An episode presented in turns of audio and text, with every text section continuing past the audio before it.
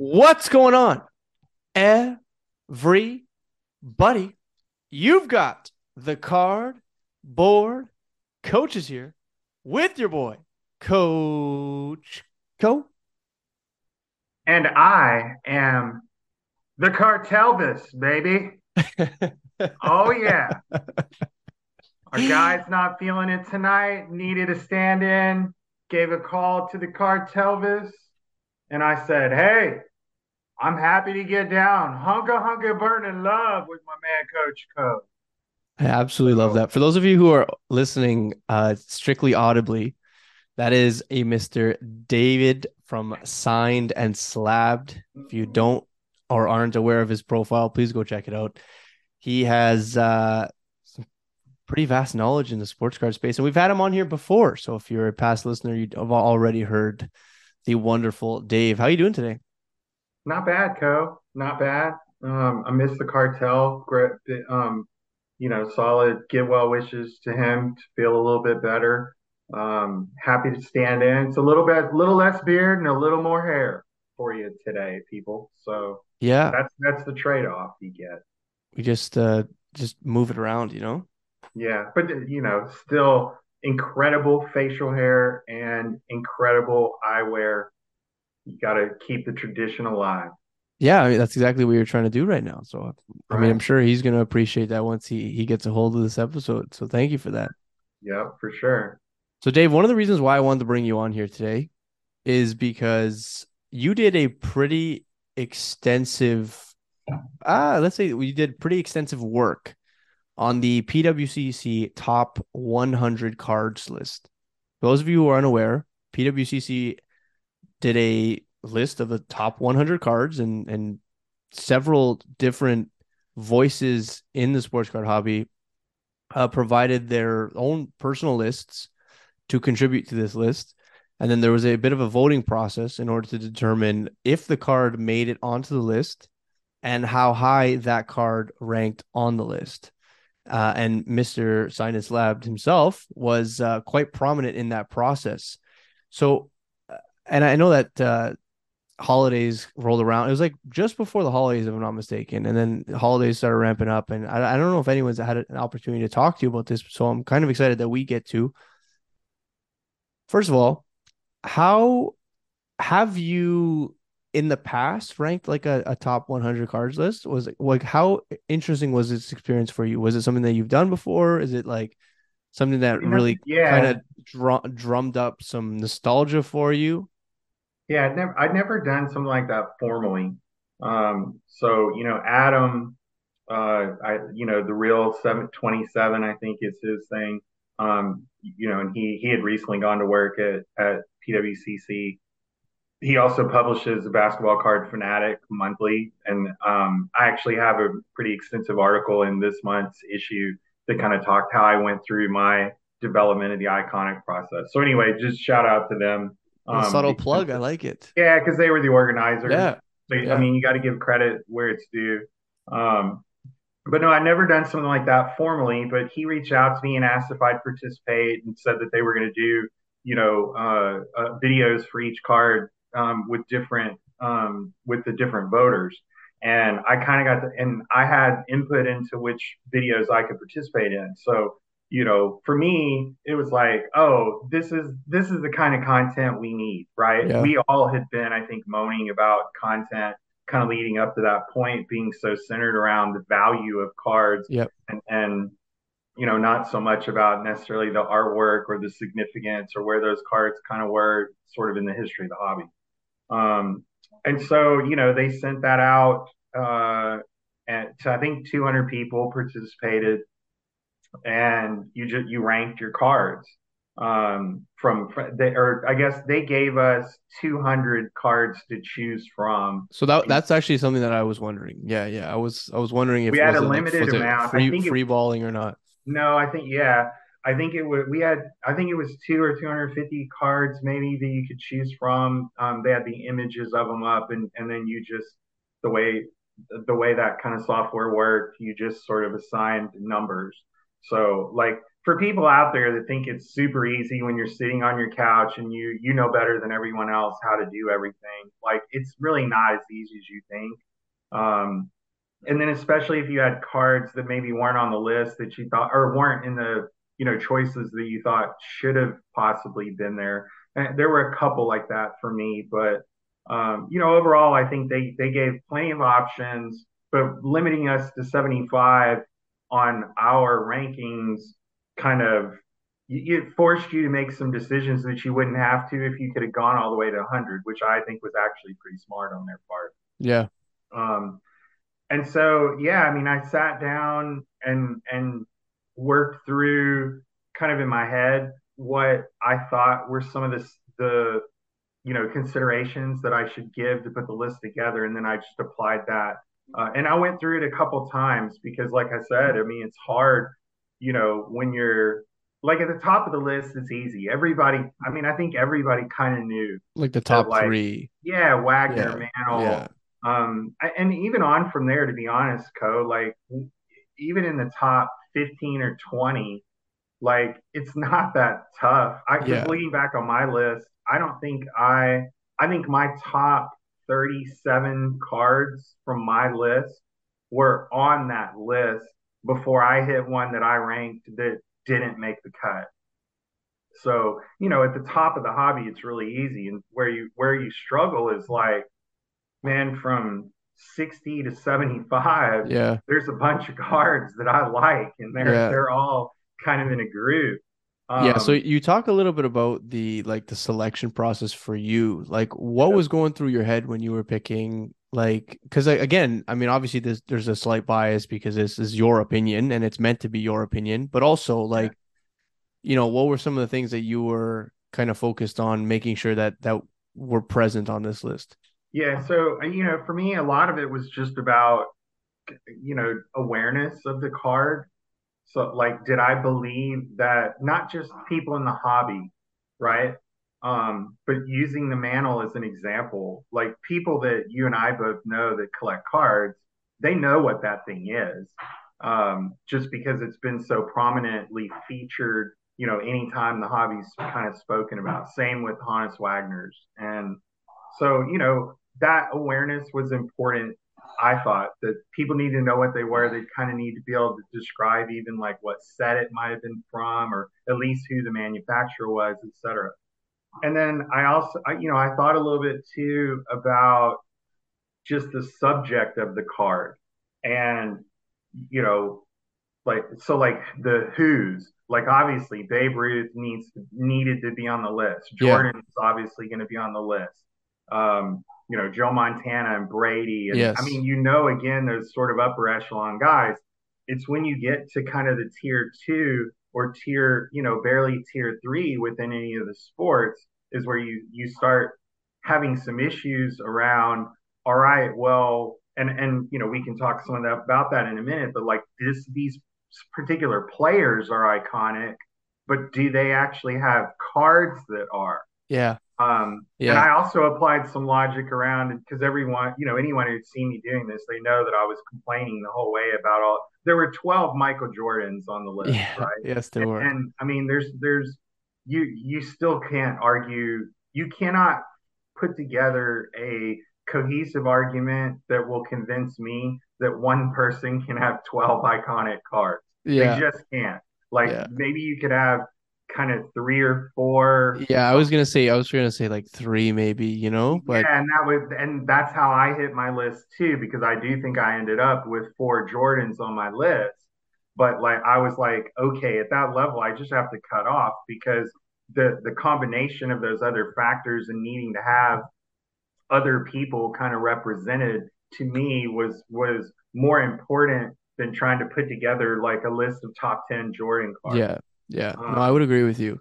Yeah, and I think it, it's interesting because, I mean, a lot of the cards on that list, like if you were to go back like 15 years, I mean, no one was really no one actively collecting those cards. Do you know what I mean? Like, yes, at least in the case of like PMGs, for instance, and I know yeah. that like it's very hard to like rewind and say like, okay, at some point PMGs weren't really desirable or that desirable for the everyday person, right? So like how is this iconic and is this is this a result of recency bias towards yeah. PMGs in general? You know what I mean? Like Yeah.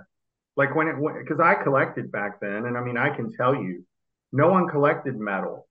They were like this is a this it was so weird at the time and it was a very chippy product too, right? So like it was yes, like flimsy, yes. so like, it was like was hard always, to store.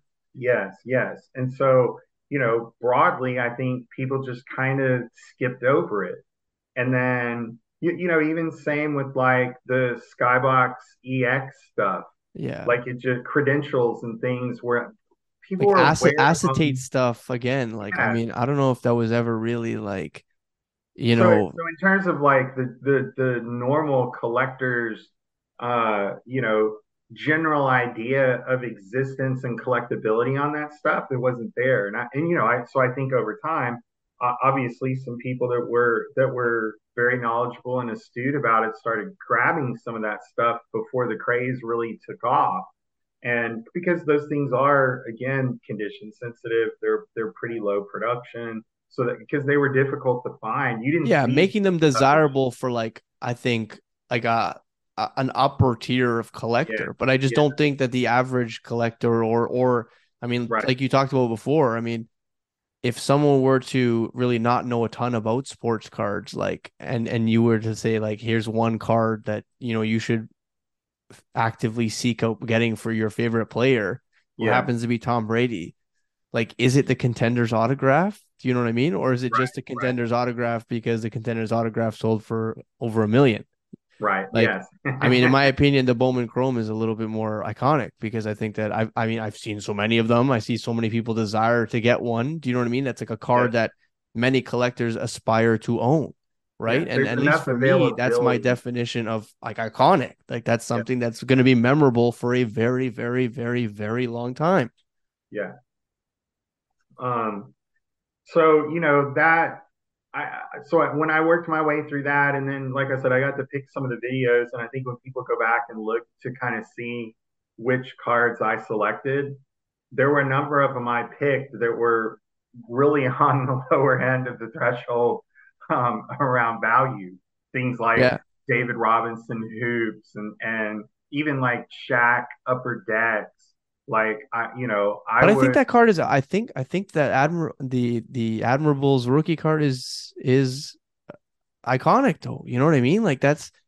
I don't know. Like there wasn't people of a certain age like yeah. That, we remember kind of the chase for that card, right? And he's, um, I mean, um, he's made his stamp on the sport, and you know what I mean. Like, and and hoops is a relatively iconic brand. You know, like I, yeah. I mean, it checks a lot of boxes. That card. Yeah. So, you know, that that part was fun doing the videos with Adam, just being able to sit down and kind of talk about the cards, talk a little bit about the history. And and honestly, I like I enjoyed that from the other contributors because particularly around a lot of the modern stuff because I just didn't know it as well. Um, you know, didn't I, I knew some of the significance of some of those cards, but again, they're the the ability to really kind of know them and touch them and own them is is so low yeah. that it, it is it is difficult I think to really develop a, a good knowledge set around what's kind of going on within some of those different brands. And you know the other thing code too is and i thought a little bit about this is like and it's why i didn't personally vote for any of that metal type stuff. Yeah. Because i was like the the hobby history of it was at, at issuance was low interest and short time frame, right? Like the there wasn't a continuous metal set for a for a decade. Like they kind of came in and didn't really burn very bright and burned out fast. And then here we, you know, now we're on the back end and boom. Where it's like because it, it, because it wasn't produced, it's like now it's super desirable. Yeah. And, and like just know, because it's desirable, like because it's you can't really obtain it. Again, I, I just I go yeah. back to like what is iconic though. Yeah, you and I, I, mean? I, think some of the allure of those was kind of driven from some particular people that were collecting them, right? And then and I, in my opinion, a lot of what had happened in terms of that collectability was sort of piggybacking off of some of those set builders, but also, you know, recognizing that that there was a run happening in the cards. But like, because I think about, I still think about now, like if I was only going to have Charles Barkley is a guy that I like. If I was only going to have five Barkley cards, his PMG is not is so far away from being a top five Barkley card for me that I don't even consider it. Right. Yeah. But but I'm not I'm not making that assessment based on you, you know dollar value. I'm I'm making yeah it, or like flippability if yeah, that's even a word. You know what, I mean? Like I remember yeah. being the cool Charles Barkley cards, and those yeah. part of that. Well, I mean, so much of the, of like the market in the last two three years has been you know what not only do i kind of like but more specifically like what will what will everyone else like right when it's time to sell do you yeah. know what i mean like that's yeah. pretty much like it's i mean it's influenced at least me with some of my buys you know like not only is this a guy that I, I think is going to start performing better than he is like are his circumstances going to improve uh yeah. you know is the price right all these things but also is this the particular card that people are going to want to buy for this particular player, right? And I right. think with that PMG boom, I mean, it became like it's like a snowball effect where like a bunch of them started dropping, and then you're like, okay, like this is this is one that people will pay a premium for, and they're actively looking for, right? Uh, up to a point, though, right? And because that's the argument. I mean, there's I always up to a point, right? Yeah, like, it's like the argument I keep making with people is like when you see a, I don't know, forty or fifty thousand dollar Steve Nash, I mean, are there really a dozen people out there in competition for that card? And I think the answer is clearly no.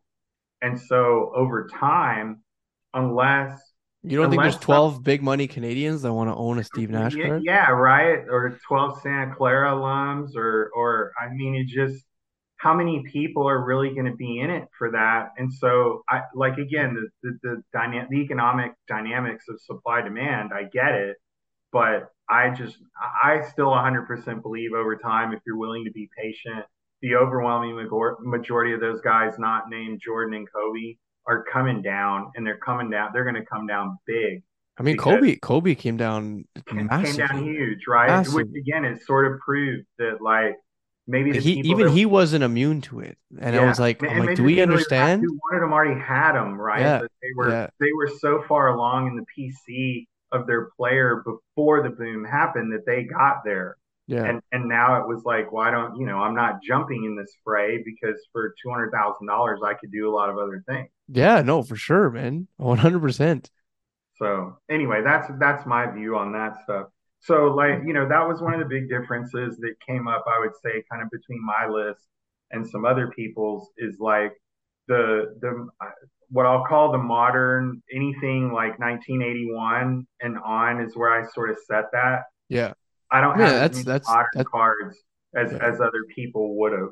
Um, and I, I, I look back at the list to see, and I, I think the way it finished off is there were 57 cards manufactured in 1981 or or after on the list, and there were there were 43 that were 1980 and earlier my, my list would have been certainly yeah. way more the other way. Yeah, which I'm if we look at and it's funny because you and I were actually talking about this earlier today. If we talk about like, you know, big moments in the hobby, like the 80s and 90s were massive for the hobby, yeah. right? So yeah.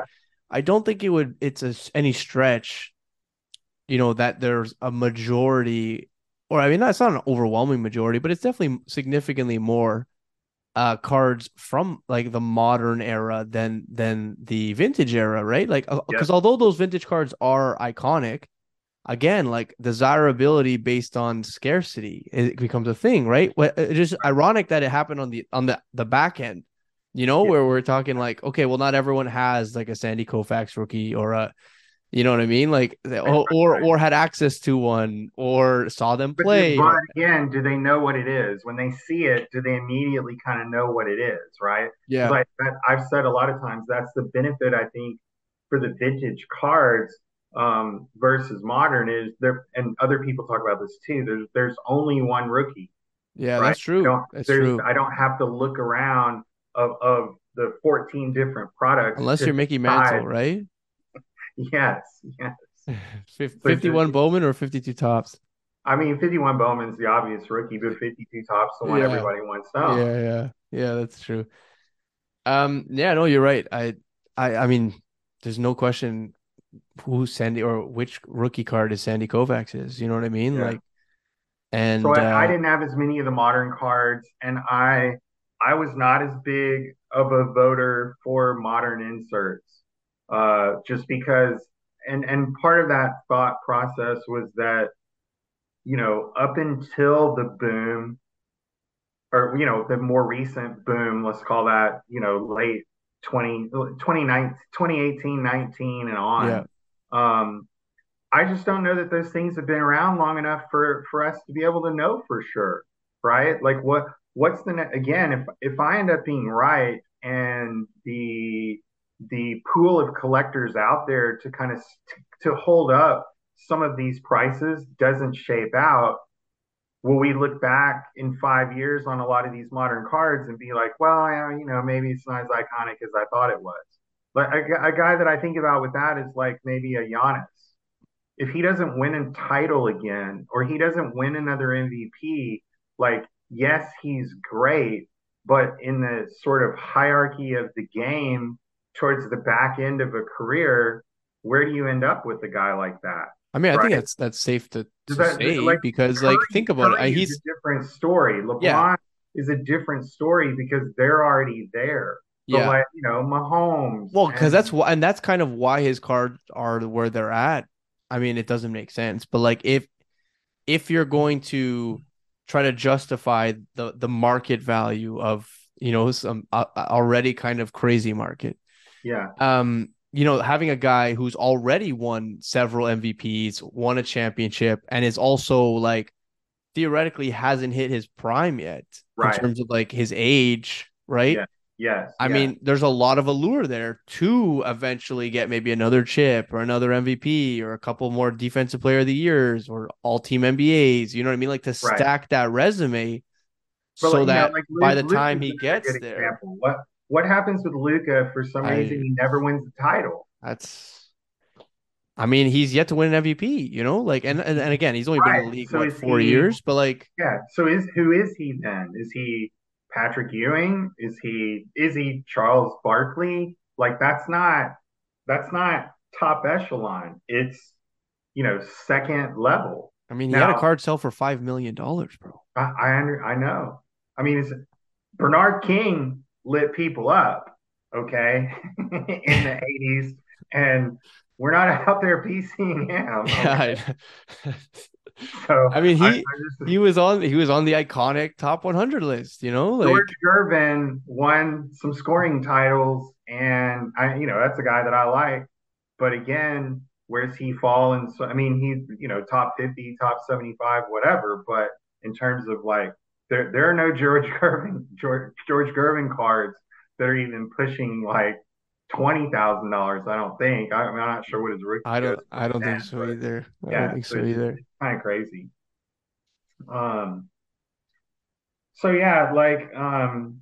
Well, so you, you and I talked a little bit about like stuff that I I don't know. What do you want to? Where do you want to go? I could go to stuff I think was missing. yeah, yeah. I mean, yes. Let's go. Let's go what you think was so we talked a little bit about you know what you think was kind of biased about the list and you know some of the inserts and some of the modern stuff um and some of the the higher priced items like yeah what what do you think was left off the list because again like 200 people voted for this top right. 100 list right so I, yeah there were 150 or 200 it was yeah. a lot of people yeah so i mean uh-huh. there's definitely it's it's interesting to see where everyone else's heads at versus where yeah. your head's at, right? So, what are some iconic cards that you think were left off that list? So, I, I had I have kind of I had three lists. Like, what was the highest? Here's the question: What yeah. was the the highest card you had ranked that didn't make the list? Sixty three Topps Pete Rose. How high was it on your list? Thirty eight. That's high. That's high. Iconic card. I agree with you. I agree with Pete, you. Pete Rose didn't make the list Mexico. And I he agree really- with you. Pete Rose really only does, I think, have kind of one truly iconic card. Yeah. But Everyone knows what a Pete Rose rookie looks like. And it's not like it's a cheap card in No. good condition. And Uh, and he and he's I mean he's not in the Hall of Fame either. You know what I mean? Like so like uh, imagine if he was. Imagine you know like Yeah, yeah. But so Pete Rose was the highest one on my list that didn't make it.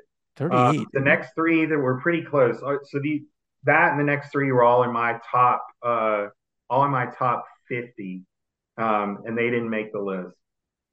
The T two hundred six Eddie Plank. Um, Nice. I think that's another. I think it and the Rose were like really close to making the list and didn't quite. But you know, Plank is kind of that second a- after the Wagner. And and I and I ignore the two kind of Doyle errors and the and the other one. yeah. Um, you know, Plank's a pretty expensive card. It's it's pretty well known. Um, so that was one. From an iconic set. Yeah. Um, the next one is some people will find offensive potentially, but like again, I just hit this from the card collecting point of view. I think people didn't vote for this because they were afraid of having put their name next to it. But the OJ Simpson rookie, I mean, that is a super iconic card Yeah. Yeah. regardless of what you may think Yeah, about yeah. OJ, that is a that is an iconic. I mean, it's a card that a lot of people were collecting though. Yeah. Like, even before everything popped off. That's right. And so I, you know, I but I think OJ brings some outside influences into the voting. Yeah, yeah, of course. Uh, and then I had the 85 Topps Hogan. Um, I actually think the Topps Hogan is a better known card broadly across the hobby than the 82 All Stars. Yeah. Um, Yeah. So I, and so I was a little surprised that it didn't make the list. But that that so that and that segues pretty good to like I felt like I personally, as you would think, didn't vote for the soccer stuff. But I think that was in hindsight that was maybe a little more just out of not knowing it well enough. I think I think now, particularly post World Cup, it, just me watching the sport and kind of having a better appreciation for it. Um, some of the soccer cards that got voted for made a lot more sense to me. And, you know, maybe I would have picked them up between 76 and 100. I don't Yeah. know. Like Ronaldo, Messi, Pele, that kind of stuff being Yeah. there now doesn't, Yeah, yeah, doesn't yeah. really bother me a whole lot. Yeah.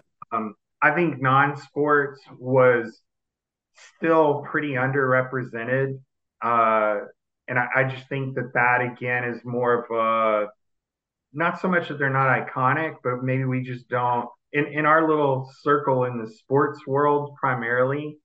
You mean uh, like like garbage pail kids and, and stuff of that nature? Yeah. Star Yeah. Wars, Yeah. um, you know, even even some of the the TCG stuff. So like I voted for Charizard, but or I didn't vote for Charizard, but that was a complete miss on my part. Yeah. Um, but then like the you know Magic, Black Lotus, and a few other things. Like there's some stuff in there. There is I some think stuff, if I- bro. It, it- yeah, if we'd had a, a more of a list, And like TCG, I mean, I I don't know if you pay attention to some of the like, like the grading lists that Gem Mint puts out like, Yeah. on a either weekly or monthly basis, but like a good like half of the cards being graded right now are like TCG cards. Do you know what I mean? Like, and they've been Yeah. steady. They have Yeah. been steady Eddie. It's I mean, it's outrageous how much like Pokemon specific. I mean, Pokemon. and- Pokemon is and- just right. on a different planet. Yes. So I, I think that stuff, you know, and it was ultimately sort of underrepresented. But I think again, as awareness sort of changed over time, I could see that stuff coming back.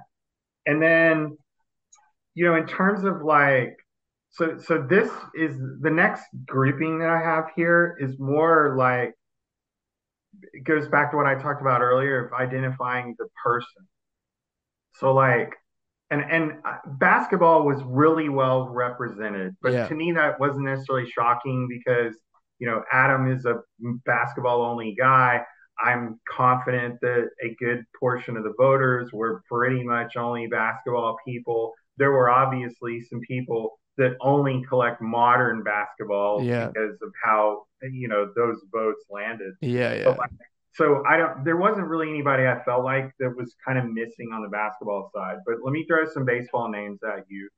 Um, that people that they didn't have cards on the list. Pete Rose, I'd already talked about. Walter Johnson is arguably the greatest pitcher in the history of Major League Baseball. Yeah. It's not in this list. The guy that the award is named after, Cy Young, Yeah. does not appear on the list.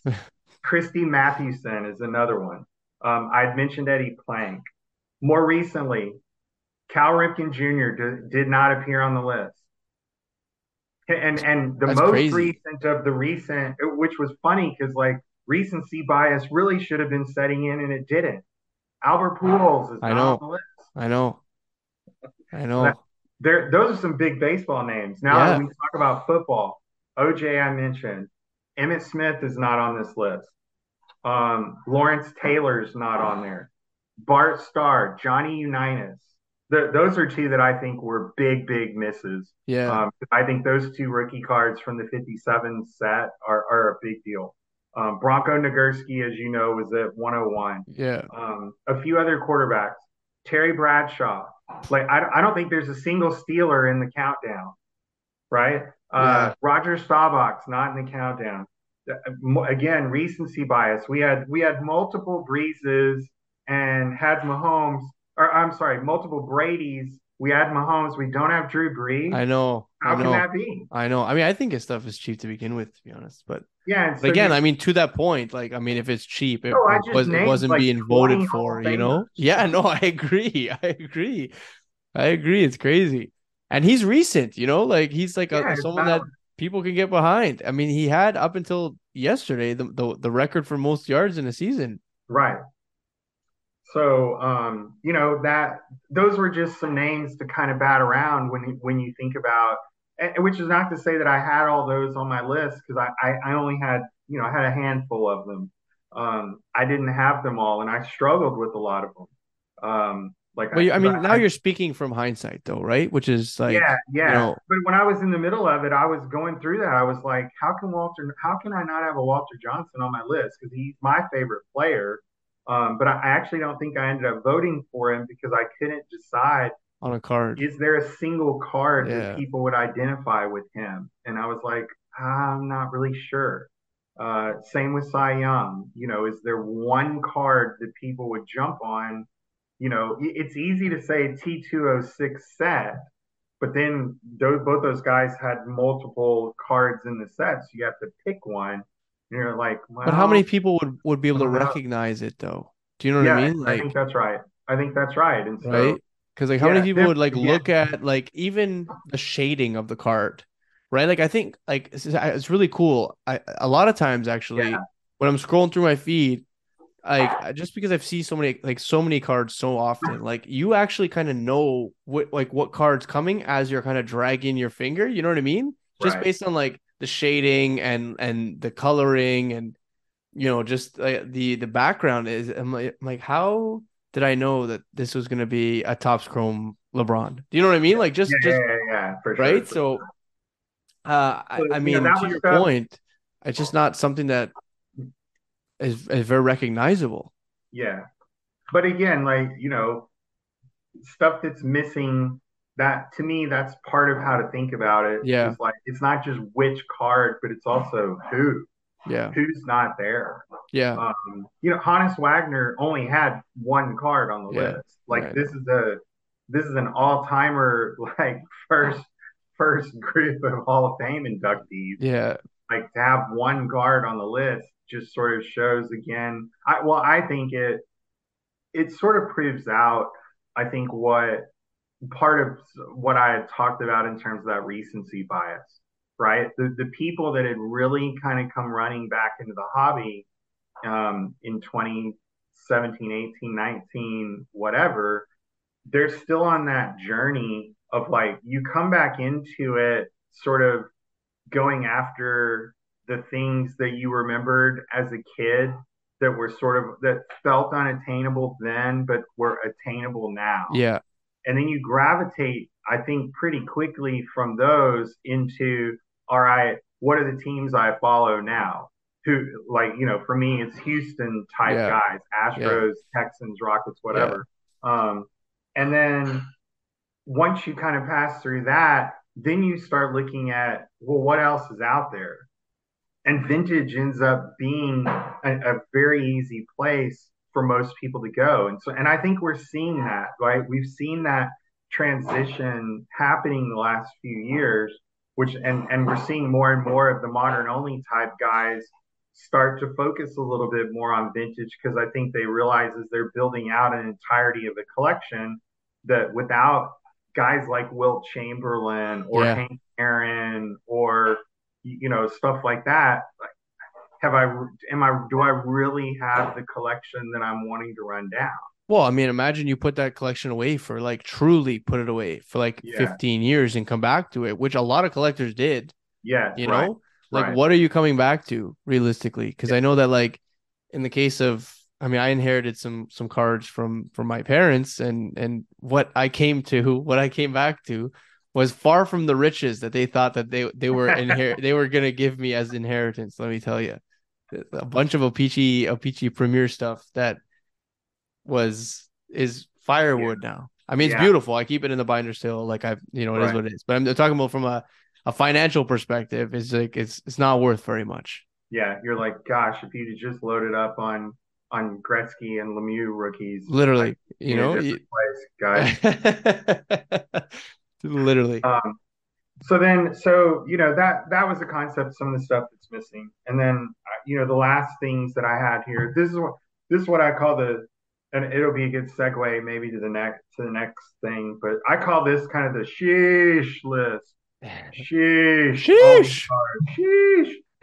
uh, the Jordan jersey auto. Yeah.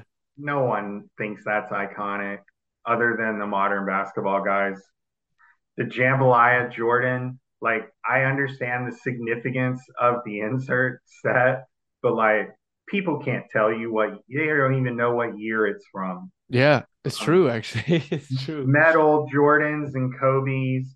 Uh, I think exquisite Jordan. Like when people say exquisite, I think they pretty much think LeBron, don't they? They're, yes, yes. Yes. The, the, normal, the regular collectors, not yes. the specialized. Guys, I agree. I agree.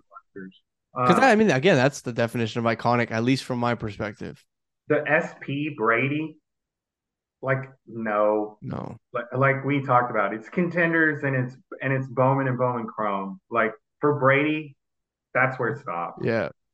Um, I I'd mentioned the EX stuff, EX 2001s, EX 1996s, like that. I think there was an EX 2001 uh, Jordan in, insert in there. Yeah. The Scoring Kings Jordan, you and I were talking earlier in the show, like or earlier today.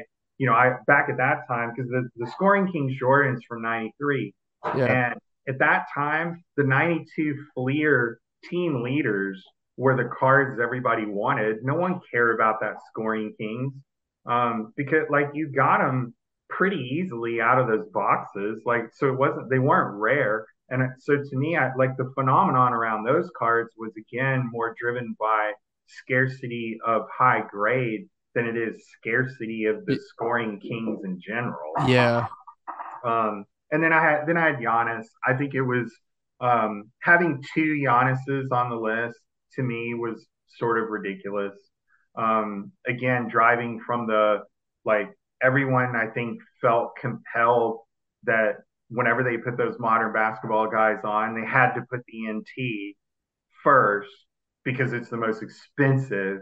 Yeah. And then they'd follow with like base and chrome. Well, I mean, I even voted for the base and chrome stuff because of awareness. Yeah. But I couldn't have, t- I can't tell you the difference between Giannis or Curry or whatever NTs. Like, I, I have no idea. I mean, even Patrick Mahomes, bro. Like, if we if yeah. he never wins another title and you know he goes retires, like, is he going to be iconic? Like, let's say this list, we look back on this list in ten years. You know, is is he still iconic? I I yeah, because there are other guys that had had great runs, right? Like, I mean, I I appreciate how ridiculous the stats are. He's on. He's a he's unbelievable yeah. quarterback, you know, and he's still young, and he he's still got a chance to do it there was a period of time in the what uh, early 90s where I mean Steve Young put together pretty pretty solid group of seasons and I mean we just won a Super Bowl, won a Super Bowl MVP. We we we don't think about him, you know, the same way as we do other people. Um, so yeah, th- that stuff. I mean, we'll see how it ages. Uh, that then that's the recency bias. Well, that's and that's kind of what I'm talking about. Is like, right? I mean, yeah. is it iconic or not? Like, I mean, even if someone collects football, you know, if you go up to like a kid who collects football, like, is he gonna know what the Patrick Mahomes rookie card looks like? Or right. he's definitely gonna know what a Brady is. You mo- like, I'm yeah. The Bowman one again, like for sure. I think I, that it's just one right. of those cards that that people see a lot, and it's Tom Brady. So yeah, sheesh. The sheesh list. The sheesh list. If you could go back and let's say it's a perfect world, how do you make this list as unbiased as possible? Um, you know, I think you've got to. Well, one of the things I think you do is you've got to do a little bit more data cultivation. So, and I do think they did. I mean, I and I, Adam and I spent a lot of time talking about how they tried to sort of parse some of it and what to do, and and you know appreciate too that I'm sure you will. I, I say this a lot. People are stupid. Yeah. Um, and the hobby's lazy. And so when you combine stupid and lazy um, into this endeavor, yeah. well, what you got were a number of ballots that didn't do what they were asked to do. Like I have no doubt that there are numerous ballots that that ultimately got counted that didn't have 75 cards on there. And I and I have no doubt that there were ballots that had nothing but basketball cards on them. And well, so, I, I think that's like the direction I was going with that question is like, you know, it, obviously, like this is something that it's a, it was the first time this happened, correct? Yeah. Yeah. So like, yeah. So you know, maybe sourcing people from from different sectors of the hobby, and then they, and then they can all have their own kind of biases. Yeah. but like yeah. they're contributing to like the greater list, though. Do you know what I mean?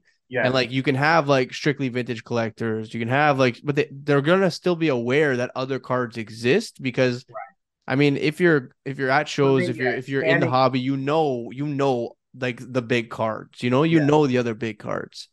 So exp- um, expanding the voting list to you know kind of doubling that out, uh, maybe even giving a few more choices, um, but also saying like if you're not going to put in a full list of 75 cards, I, then I just can't count the ballot because you haven't you haven't accomplished the mission here.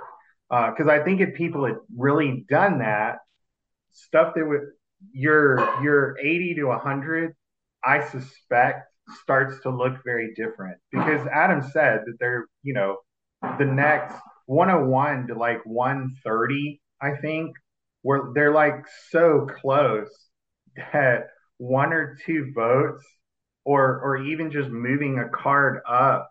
Like if I had voted, because I think I had Nagurski at maybe, you know, top 70 in my list. If I would have put Bronco at like 55, he would have made it. So it was, I mean, it's that close in terms of wow several cards that didn't make it. Um, so I, I think if the, if people had really filled you out, still couldn't bump Pete Rose, eh? No one must have voted for him at all. You put it you put at 38, bro. You you just couldn't do it. He can't get into the Hall of Fame. He can't get into this top 100 Hall list. Of Fame, he can't get on the top 100 list. Like you gotta feel bad for him. That's all right. He'll be here in Houston at the Fitterman Autograph Show of Texas. Uh, Friday through Sunday here in here in great sunny Houston, Texas, along with, with a bunch of other people. So this upcoming week for my guy, Fitterman Sports Show, auto, the autograph show of Texas. This upcoming week? Yeah.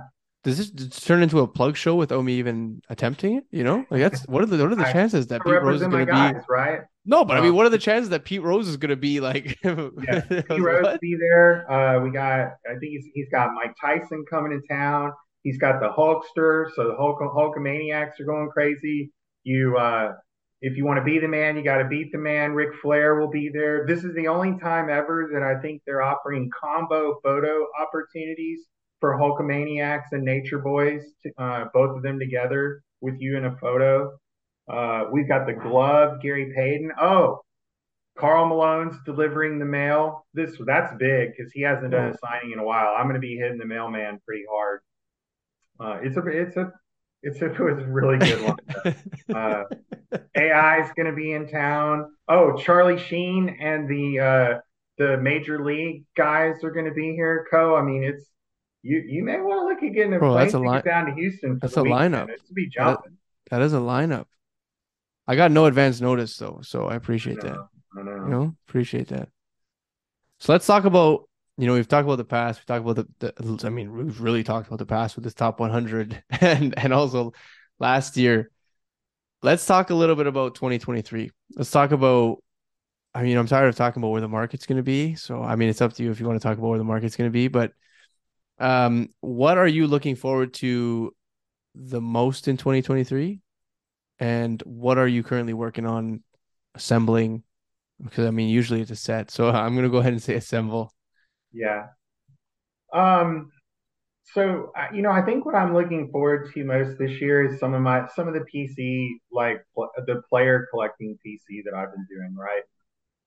Because uh, I as some of the big prices have worn off, I think a lot some of the cards that I either wasn't aware of or kind of gotten interested in and ran away from me, you know, they've come back. And so, you know, I'm I do I do a fair bit of collecting of Mookie Betts.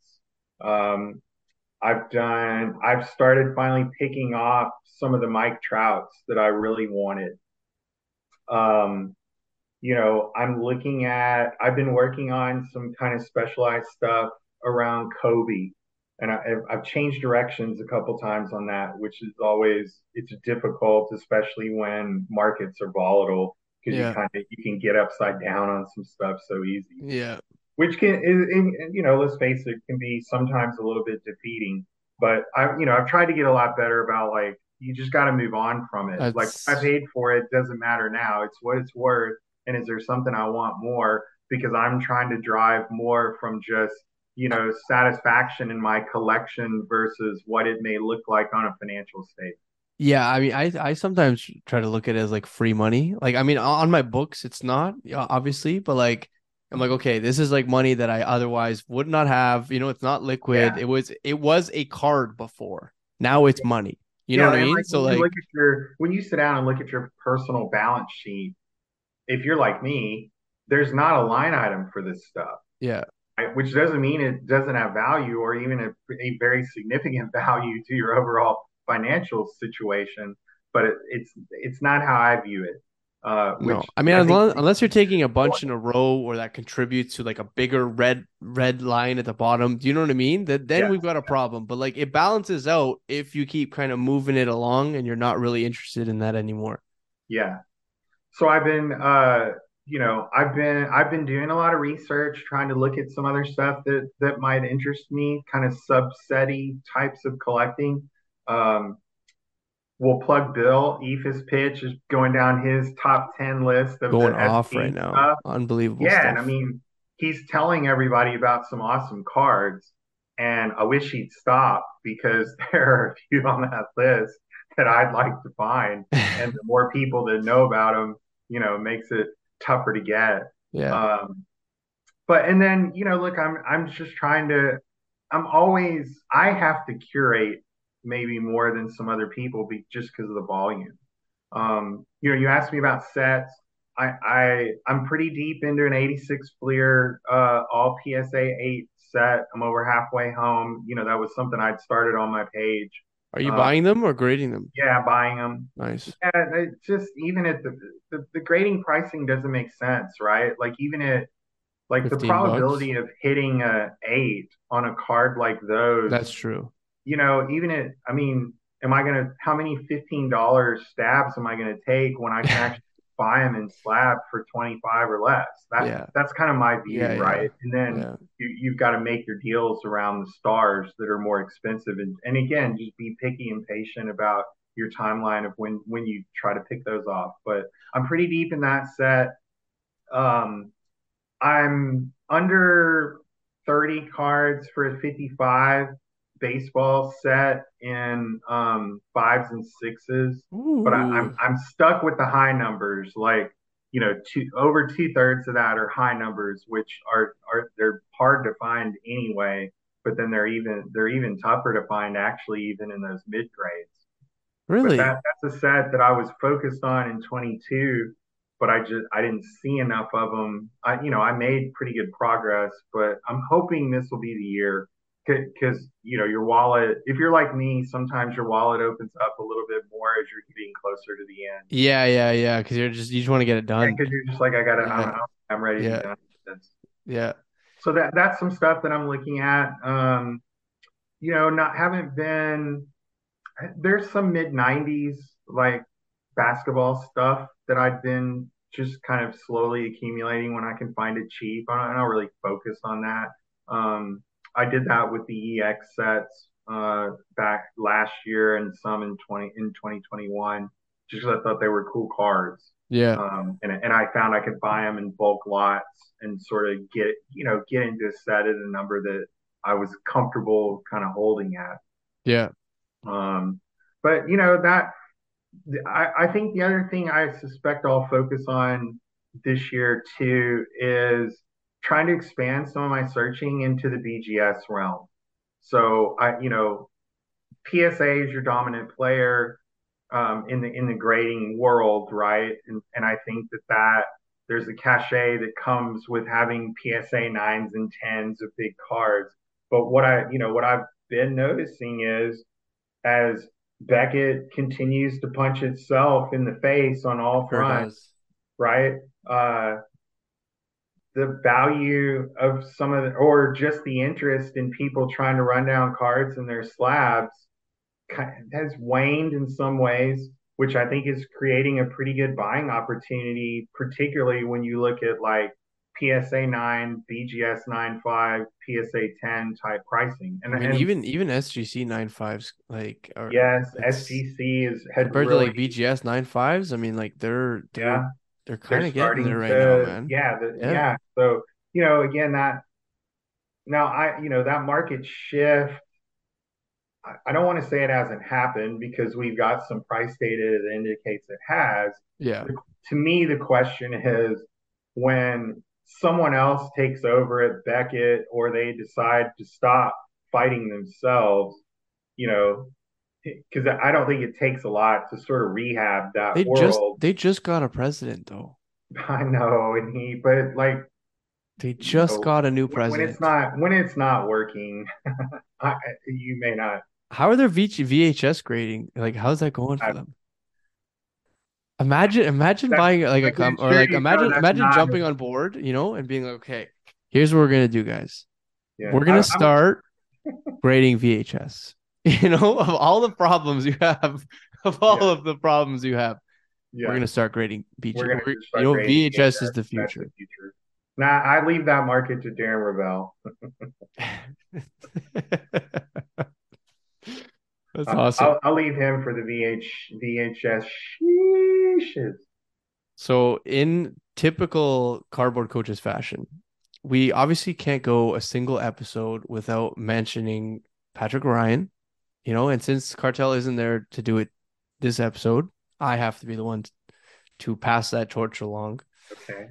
Uh, P. Ryan recently posted a story that I thought was actually really interesting. And uh, he mentioned how the P the PSA 10 Fleer Jordan rookie is Yeah. that they're starting to dry up at auction and that he his guesstimate in his knowledgeable opinion is that it will come down a little bit and then end up s- s- maintaining at two hundred and fifty thousand dollars in the not so distant future.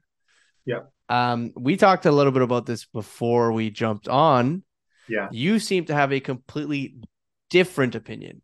I do, and I and actually I was I hung out with uh, Patrick yesterday for a fair bit of time. We were we were doing a little a little trading, swapping, um, which was fun. Uh, and he posted some of the cards uh, that he got from that. I Yeah, I saw that. Mine, I need to. I have a picture and just haven't hit post, so I'll I'll jump on that. Um, but yeah, I mean, I think I think Patrick. Well, so you know, Patrick had expressed his opinion on it, and he very well could be right. My opinion remains what it's been for, you know, I'd say I, a good what six to nine months. Like I, I have to go back in my archive and find it. But I mean, I was I was saying that I thought 150 was kind of the spot. That Yeah. there and there were some different reasons why I felt like that was a number that could kind of hold up. Um, Yeah, and, I think you you were saying that you were saying that like at least like at six months ago at least, you know, yeah. maybe maybe earlier than that. Yeah, and, and you know, part of that was just around some of it was just dollar level, kind of thinking about, all right, it's a you know, it's a card that still people are going to want. And you know, the, with some of the gains that people had had on some other stuff, like I just my sense was that in the in that kind of 150 or even just slightly lower range, there would be some people that would kind of extend into it. So they they'd consolidate out of something else into their into their Grail card at a number that I think that they could feel pretty good about. Um, but you know, Koe, the other thing that that still just hits me about that card is kind of twofold. One, the pop on it's just too big. Um, and I know that I know there's the argument out there that you know how many thousands and thousands and thousands of collectors would want to own that card, and I don't I don't I don't suggest that that's untrue.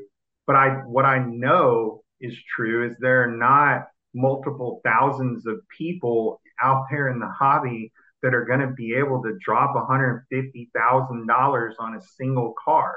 I mean, I think about how deep my collection is, and Koe, I've never spent anywhere near that amount of money on a single card ever. Yeah. And I don't still don't see myself doing something like that this year.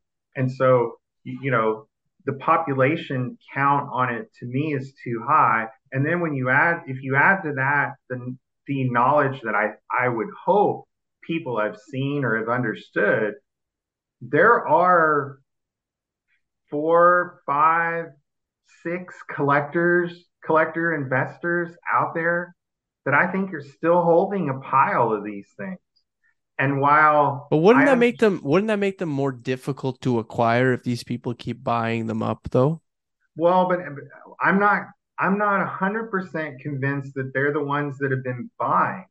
I actually think that they'd been selling off a little bit at a time on the way down. You, you Now, I do so? think that there could have been a couple people that, you know, had some that, you know, maybe got kind of caught in a leverage trap or something like that. And that, that was an easy way to kind of generate, you know, a, a six figure pay down on a note or something like that. Yeah. But, you know, when I, I mean, I think for a card like that in that condition to really be able to maintain a dollar level like that, you you you've got to have enough people that are willing to just grab it and hold it. And Yeah. I just don't sense to me that makes that argument tough because I just it's already hard enough to swallow a hundred fifty thousand dollar price tag are true collectors really going to do that then on the way up? Or are we going to get another artificial push from people who maybe try to see it as an opportunity to scalp 10 grand, 15 grand after fees? Because that that's a hundred percent what was happening when it that card and many other cards, right? That that's what was happening. People were people were making really really bad financial bets on the market kind of continuing to run. So Yeah. I, you know, the Jordan the Jordan um, phenomenon that sort of happened through COVID, and then you you know with the the combo of of the Netflix series or whatever, and then uh, what happened in the hobby. Like I, I just don't know how we replicate that again. Now, don't think like an everyday I, Wall Street guy would drop like 150,000 on a Jordan rookie, you know? why would he? Like, because right know. now, why why would a Wall Street guy if they if they weren't doing Something it cool for his Joe, fucking why desk, you know? right? If they didn't do it before, why are they doing it? Why would they do it now? Like Wall Street guys aren't stupid. If they go Yeah. back and look at the price history of this card and they say, you know, it was 10 or 15 grand forever, then it was 30 and it had trouble getting to 50, but then once it kind of got through the 50 75 number, it ran up as high as like 700 and in, you know, 18 months it was back at you had multiple opportunities at it at 150 like I just don't know what pushes them to feel like they may need to make a decision now because it may run away. And then once you then if you think that well, because I mean to to Patrick's point is that they're starting to dry up at auction. But yeah, and I know he'd said that like we'd had a few auctions where they weren't yeah. out there. We have two live auctions right now that have them. Now the bids on them are pretty good, but I, you know, don't you? I mean, if another one, let's say one pops off at 200 code, it's not a perfect card. Yeah. What do you think happens right after that? That's true. That's a perfect point, actually. That's a perfect so I just, point. I just don't yeah. like, you know, Pat could end up being right. We need to not see them for them to like, really like be able for a while. Back. Yeah. I just, yeah. I just think yeah. so many the people, a lot of the people that have them, and maybe some people that felt like, like once it started down, never could find their quite right opportunity to say, okay, maybe I'm done with this. Like I'm even guys that aren't necessarily enjoying the hobby as much anymore. Like you, you don't think if you get a 200 print or even uh, you get another 250 print, what's going to happen? I think you're going to see one in the next six auctions because people are trying to get out. And yeah, yeah that point is is is important. Yeah, I mean because once you start seeing like favorable comps and let's say you are sitting on a few of those. Yeah. I mean, I mean, isn't the LeBron exquisite that like you know because there's only 99 of them, but one of them pops off at like 1.3 mil, and what happened? What we've yeah. seen every yeah. month. Yeah, yeah, yeah. That's true. One just just popped out. You know, Seven, the last 790, I think, or something. Five, five, was it? something. It was less. Yeah. The last one I saw was 790, I think there there was had been a recent one I think in Goldin or 500 Heritage that banged out at like 570 or something. Yeah, that's rough. And I, I mean, you know, you worry that like, so what does the next eight five do? Don't really know. Like, I mean, again, it's hard to know, but I'm just saying that level of price volatility and and you know on that you've got a serial numbering kind of in your advantage. So the availability is already low. Yeah, well, because there's not, not there's like not that. more than 99 theoretically speaking. Do you know what I mean? Versus like, I mean, there could be, could be a, yeah. a Jordan yet to be graded that could gem, and, yeah, and make. I mean, add, add the pop report, yeah, and, and yeah. like with the Jordan too, you know, we don't we don't talk about this enough. How many nines are out there that look really good, and you know, if you're faced with like, I mean, if you're talking like a eight to ten x spread from a from a 10 at two at 200 and something to maybe a 9 at at 20 what are you going to mm-hmm. do? And i just so i just think that all that together makes it a little bit difficult for that which is not to say that i don't think the card can can grow over time yes yes yes yes yes it, yes. can and it will but i do think we're in kind of that you know range right now of where even if they do dry up and they come back, you know, I still think 150 kind of made a lot of sense. Um, I still think it makes a lot of sense.